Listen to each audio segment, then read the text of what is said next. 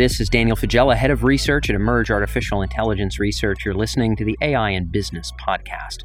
This is one of our special Friday AI Futures episodes. And we're focused in this episode on the transition to a generative internet. Most of us, maybe not everybody listening in, but most of us can remember a time before the internet was completely ubiquitous for work and for play and for everything in between. And then we can remember a time afterwards there will be a similar transition where we remember a life where not everything conjured before us was conjured forth by AI, and a time when we swim in programmatically generated AI experiences for entertainment, for work, etc. As it turns out, at least one person, our guest this week, believes that there might be some similarities between those transitions. And this person has a particularly astute perspective on the matter. Mark Surman is the president of the Mozilla Foundation. Almost all of you who are listening in have at least at some point used Mozilla's great web browser. The Mozilla Foundation does a little bit more than that, and they're focused a good deal on artificial intelligence today. Mark has seen the sort of birth of the internet and its grand expansion into a critical part of society and life. And he speaks with us this week on what that transition looked like and how there might be similar factors in terms of policy changes to how we live, changes to how we interact with each other when we shift into a generative internet. So if you're thinking about the life pre internet and what it is now, there's going to be another pre and post, and Mark gives us a great perspective on what those two pictures might be. I hope for some of you this will be eye opening as to what might be to come. And I think, again, Mark's perspective is smart enough where I certainly took notes because I think a lot of these things are going to come to pass. So, without further ado, this is Mark Surman on this special AI Futures episode of the AI in Business podcast.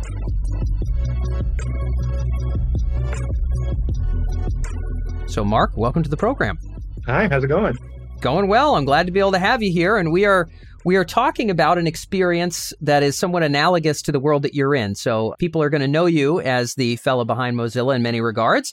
And before we started recording today, you had mentioned that this entrance into this wild west of generative AI feels like the beginning of the internet. I want to ask you first, we're going to get into the implications of that, but what do you mean by that? What is similar and how do you think it's going to roll out in a way that's kind of analogous?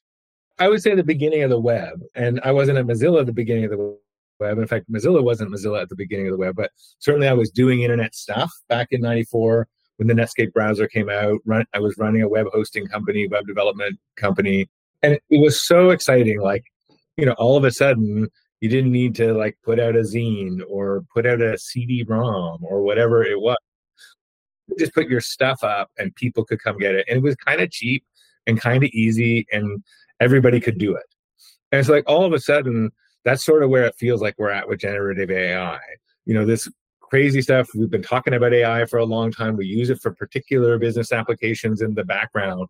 But now like anybody can kind of go and like make it do stuff and you know that's that's kind of an exciting moment it's also kind of a kludgy clumsy moment when i think back to that in the web huh in, in what way what were the big stumbling blocks in the internet era, kind of getting ourselves to where we are now, where we all have browsers and people are actually fluent in how to use this stuff. What did it take to get there? Because I think people forget now, Mark, they hop on their computer and they say, oh, yeah, well, yeah, of course. I mean, it was all self evident how the UI works. It was self evident how email is going to work. I mean, we all get it. But no, there were mistakes and bumbles. Talk us through a little bit of that.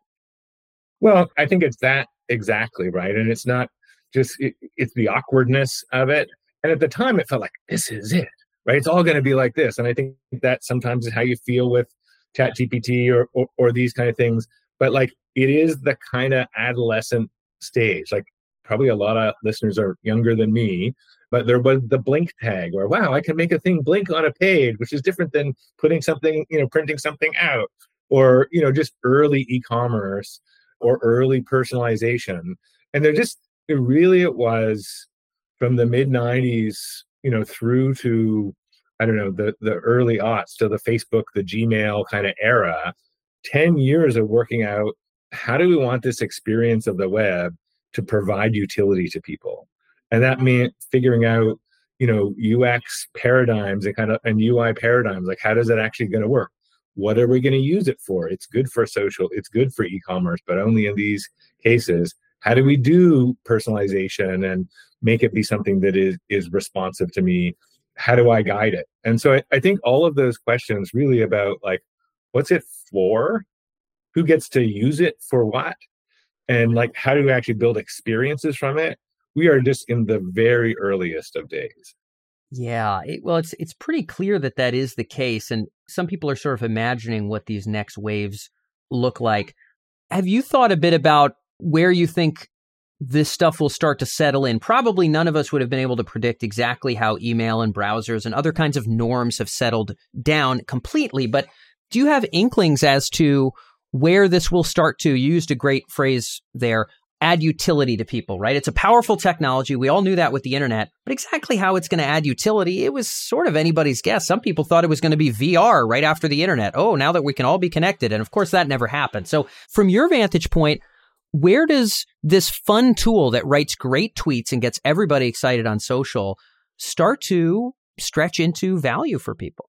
Well, I think, you know, when you think back to how hard it is to look at ahead, and, you know, there's a quote I love from Marshall McLuhan, which is, we tend to see the future through the rearview mirror. And so it's kind of hard sitting now to know what it's going to be. It's also hard to know like what's going to go wrong.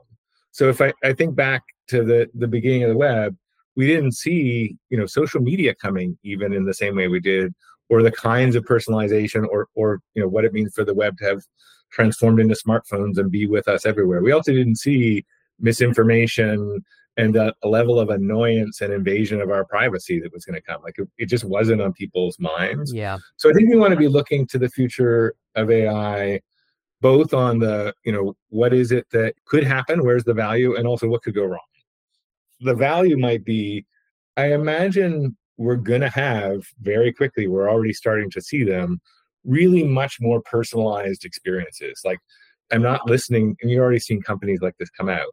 I'm not just listening to spotify recommendations but i'm listening to like a whole radio show that feels like a radio show. It's got you know ai actors or hosts or whatever it's the radio show I want. And you know, I'm I'm driving down the road and it says, yeah, there's traffic two minutes ahead. I mean, it's kind of like Google Maps as a radio show, and then it's also playing the stuff that I love, and it's kind of, you know, that's maybe just one simple, easy to deliver example.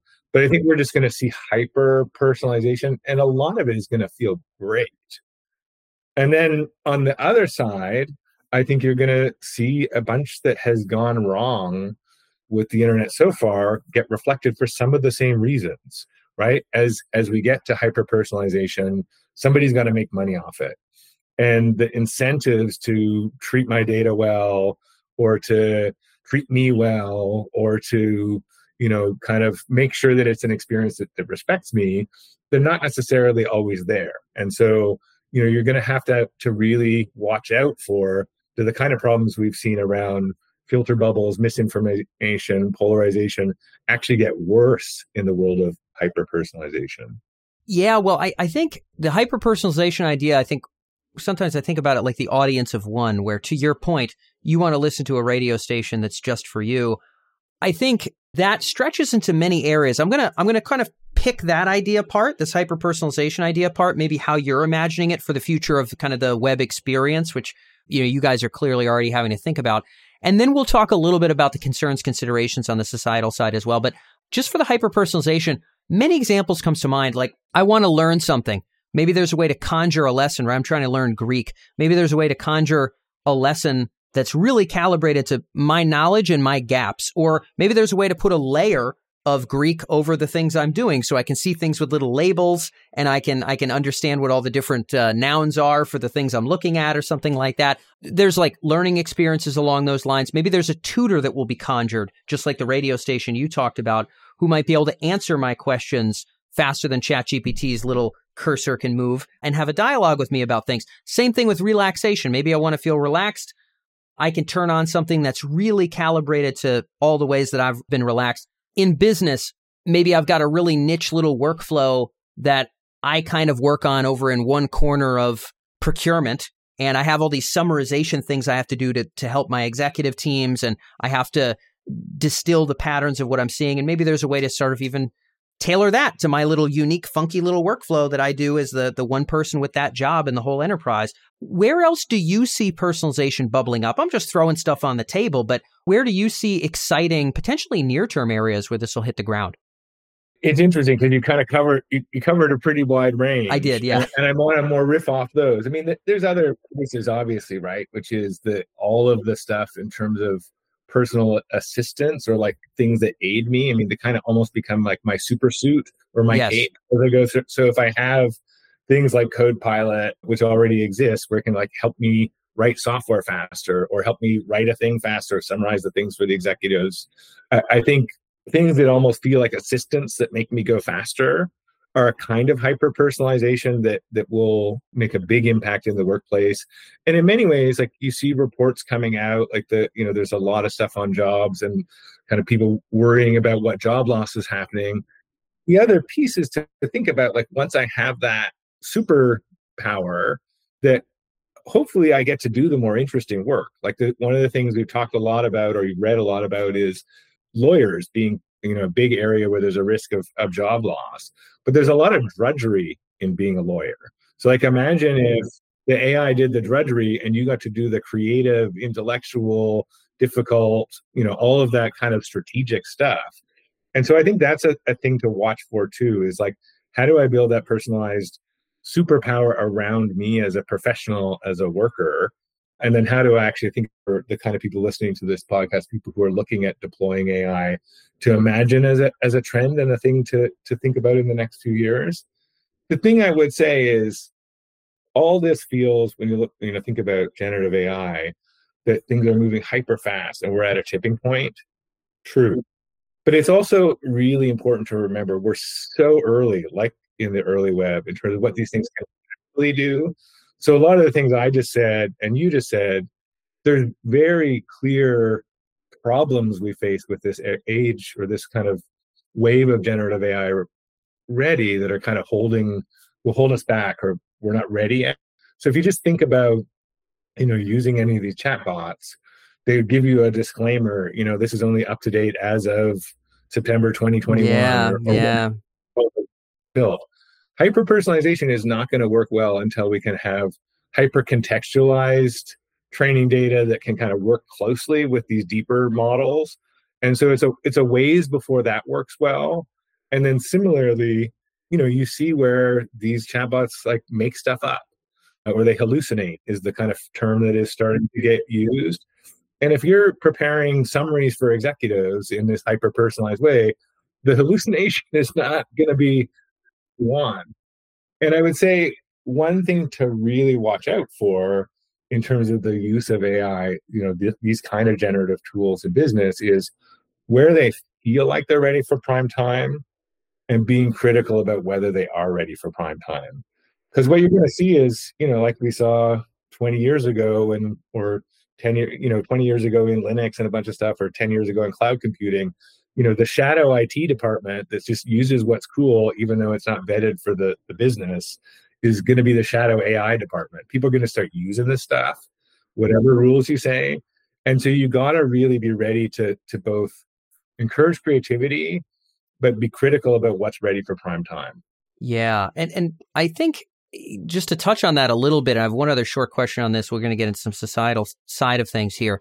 I can imagine a future where we really do have to, if we're talking about a procurement workflow, an underwriting workflow, a customer service workflow, we're going to have to really train it, get our error rates down pretty tight, have, you know, a strong onboarding process and uh, ways of doing things. And so a lot of very tight training, not not the same bot that's going to answer my kids' homework, but something that's really for my darn call center for crying out loud. Not not for everything. Not for making up a Dungeons and Dragons scenario. And so we're going to need narrowness fit to purpose on some level and then also I would imagine confidence thresholds. So we we run these things and anything that's mission critical, if it's below X confidence threshold that maybe the company can set, the user can set, then it requires a certain amount of, of human review. Now, right now, we can do that with simple things like fraudulent transactions with credit cards or anti money laundering with banking or whatever else the case may be, categorization and accounting. But now it'll be more abstract things, but we still might need the human green check mark going down because to your point, taking the hands all the way off the wheel, probably not a very near term scenario. No, definitely not. And I think even a ways to go to build the tech and the tooling and the business processes, even to have that kind of hyper, you know, tight, narrow traditional training data and that confidence threshold. And I'll say we just launched last month a company called Mozilla AI, which is going to be our R and D group, focused on building stuff, you know, tooling in that space. Right? It's really the phrase we've got is making it easy to build trustworthy AI into anything. And it means like when I'm a developer or I'm in running a business process, it shouldn't be hard for me to be able to bring in that contextual training data. It should be easy. It shouldn't be hard for me to check that confidence threshold, whether it's about compliance or about user impact. And that's not yet where we see people investing in the kind of rushing, move fast and break things world. So we really want to help fill that gap and make it easy for people deploying these systems to have that confidence and to consider users. Yeah, yeah, and uh, so we'll and we'll get into that actually at the very end here. I'm interested in sort of what you guys are building for a little and how you see the future of the internet, the future of the web experience generally starting to merge with this stuff. But let me quickly get into the societal side of things. I mentioned to you off microphone, you know, this idea that we sort of bump around here at Emerj around closing the human reward circuit. So I have a reward circuit, you know, where I want to relax. I have a reward circuit where I want to be entertained. I have a reward circuit for, you know, learning certain things. And there's all kinds of other reward circuits that people use the internet for that maybe I don't even have to mention right now. And we can imagine a world where when I have an impetus to feel renewed or relaxed, right now I might go walking outside listening to an audiobook.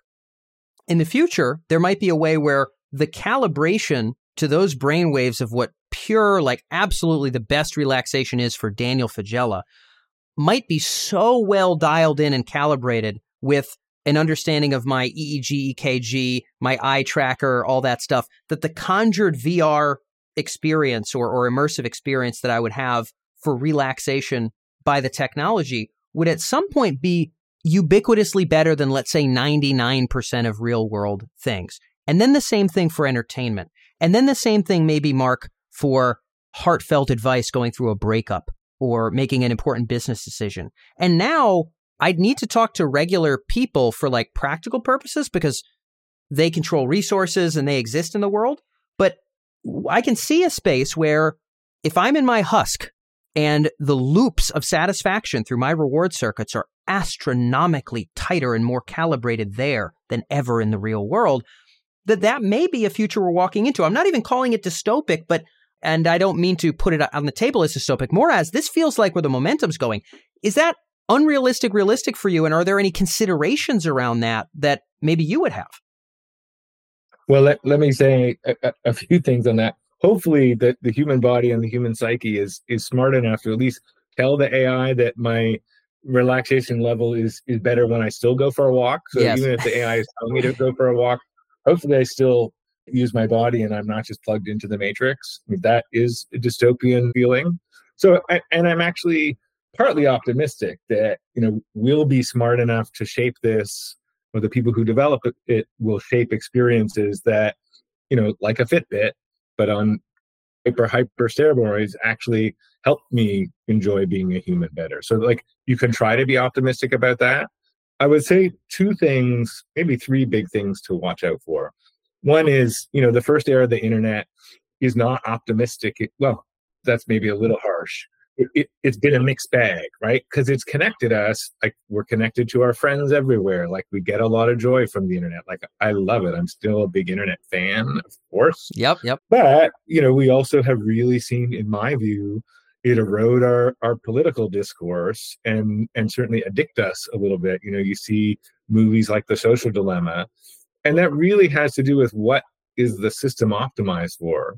And when you have a system that is just optimized for selling enough ads to help share prices go up, you're going to get stuff that's not good for us and certainly not designed in our interests.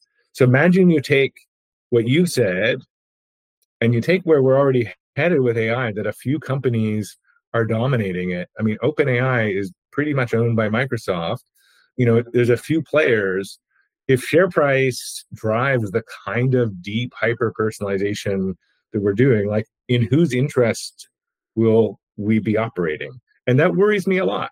I think that's absolutely a good question to put on the table. And I'm not even calling those companies bad. I just think in- incentives no, exist. Ex- incentives exactly. exist, right? You know, I don't, I don't blame the wolf for eating my cat, you know, because the wolf knows not what else to do. And, and, and again, everybody's going to do what behooves their interests. And I, I don't think you know, Microsoft is intending any harm. But to your point, yes, there's a real question. You know, if, if it was Amazon's ecosystem, maybe we'd be walking around subtly buying things, right? Maybe there'd be little signals well, of eye tracking that would make us buy stuff. ecosystems as we're going, right? I mean, it's likely that Amazon, Microsoft, and Google, and maybe Apple and maybe Facebook are those ecosystems. And so, how do we actually make sure as a society that there's a better chance than not that those things are are are good for us? And and I would just say, you know, two things. One is it's a reason that this what kind of feels like a old internet debate of the moment in, in Washington or in Brussels around competition really matters because you know I, I believe anyways if you have more players in the marketplace you know the incentives to actually treat people better are actually are just kind of built in so i do think like competition policy on tech may sound like a nerdy dc belt, you know, inside the beltway thing, but it matters for human experience of this next wave of AI. And then the other thing I would say is we really have lost, and we like to think that we can be one of these, we really lost the idea of, you know, trusted institutions we have in society to have our back. And so I like to think that we can rebuild some of those, whether that's like the consumer watchdogs of the world or, you know, other people we trusted and if we can build those institutions that they can run personal AI services that kind of represent us. Yeah. I, I couldn't agree more. I mean, and, and I think, look, I at the end of the day, you know, whoever the trusted group is, right? Every Robespierre becomes Napoleon if you give him the scepter, right? OpenAI was started as OpenAI, Mark, if you recall. And so I, I also recall it as a nonprofit. yes, yes, yes. Ma- many things like this, right? And, and Robespierre was the uncorruptible. So that's how this works. But I do think more players is more incentives to win people over by treating them well. And I do think that hopefully there will be a, a grand dialogue here around wait a second. If the world, which I think we're kind of moving there, Mark, the world is primarily virtual moving forward. Like, in other words, right now, I mean, most of my work is done exactly like you and I are talking, right? I, I've never shaken your hand, but it's all facilitated this way. We're only going in more and more. If that's the case, and we're being slightly tilted and leaned in various and sundry directions. Is there any way? Is there any way to ensure that that ecosystem tilts towards our agency? And I think that's a really important question to put on the table. And I know that you're involved on the policy side with the folks that are kind of thinking maybe some of those early thoughts today, if I'm not mistaken, Mark. Yeah, and that's exactly the way we think about it is tilt towards our agency. I mean, there's different incentives in society. It's still society. There's still power dynamics, but how do we tilt towards our agency? And some of that is, you know, enough incentives and and frankly enough shift in in this going back to this question of UX and UI. Like, how do we build for this? People who are developers and founders of companies who are thinking about and innovating in how to design for user agency sounds very abstract, but like I think we'll feel what that looks like in five years, in 10 years, is designing for user agency where I'm making choices. And then do products come out, which is a, a place that we want to go eventually, that allow you to kind of have this personal AI that is your user agent. In some ways, it's the browser on hyper steroids that is a counterparty to all these other AIs. And that's the thing to remember is we're already outgunned like the cognitive ability of us to process the amount of automated stuff coming at us is already low and you know just kind of imbalanced. And so you know do we build you know software that we trust is run by a party we trust to be the counterparty to everything that's coming at us? And i think without that we're actually in a tough spot. It's a state that's got to emerge I'm totally with you. And that's why we call the business Emerj here is, is because we're looking at those things that are emerging and talking to people that are thinking about it. I think there's so much truth that I, I'm going to have to end on one question here around exactly that. You know, right now, my roads are maintained by the state. You know, if I have to call the police, you know, I'm certainly it's not like directly coming out of my pocket in that instance as a transaction. I'm not against people that are libertarian. I'm not making any political arguments. I'm just saying the way things work now is there's certain infra that's being maintained by being part of this society. Increasingly, the way I, you know, brag about myself, the way I build my power, the way I build my wealth, the way that I get anything done from groceries to you name it is I've got this virtual ecosystem I'm swimming in. Pretty soon I'm going to be immersed in it. I guess the question almost is, and I don't know if you see policy leaders thinking about this, does that become sort of like a world that will have some level of laws? In other words, hey, when someone's immersed in this way, no, we're not going, you know, like uh, for you know, selling certain kinds of financial instruments. No, you're not going to go door to door and pitch that to people. We're not going to permit that. Or, you know, you can't litter in that way. There's going to be some kind of fine against that.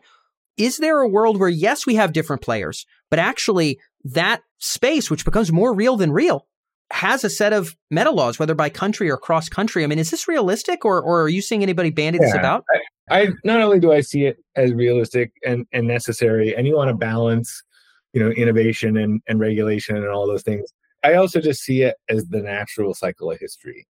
Any form of innovation feels like the wild west right? If you think about cars in you know 100 and you know 150 years ago almost now 125 years ago this is a total wild west. It's just being invented out of people's brains and out of people's factories.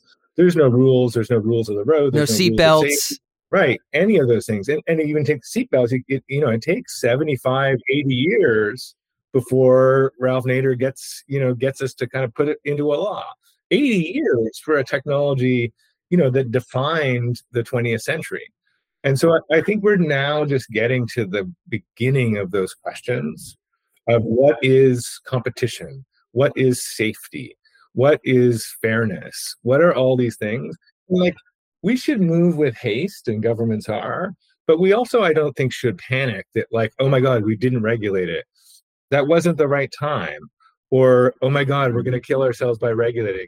It's not like we don't have safer cars today now that we had seatbelt laws 50 years ago. Yeah, yeah, yeah, yeah. That's good. That's a good way to think about it. And I actually, it sounds like you're, you're, this sort of inevitable trajectory is really worth pondering on for some of the listeners. I know. Time, you know, yeah. innovation and then the the kind of society let, let's let's look at it optimistically for a while as, as opposed to just dystopically. Yeah. It, the cycle of innovation internalization of what it should become how are we build societal norms like it takes time and it goes through cycles. And if i'm optimistic we're, we're going to tackle that. And so we have to not be afraid to like make those balances in society but we know how to do it. Yeah. Yeah. Well I, you know what? I've got my fingers crossed mark that our browsers will maintain enough agency for us to make those decisions. And I, well, you might not call them browsers uh, or whatever they are. Years, exactly, whatever exactly. They are. Whatever it is that, that we've still got some of our own volition that we're able to wield here. I know that's all we had for time on this, but Mark, this has been a real blast. Thank you so much for joining us in this episode. Thanks, Dan. It's great.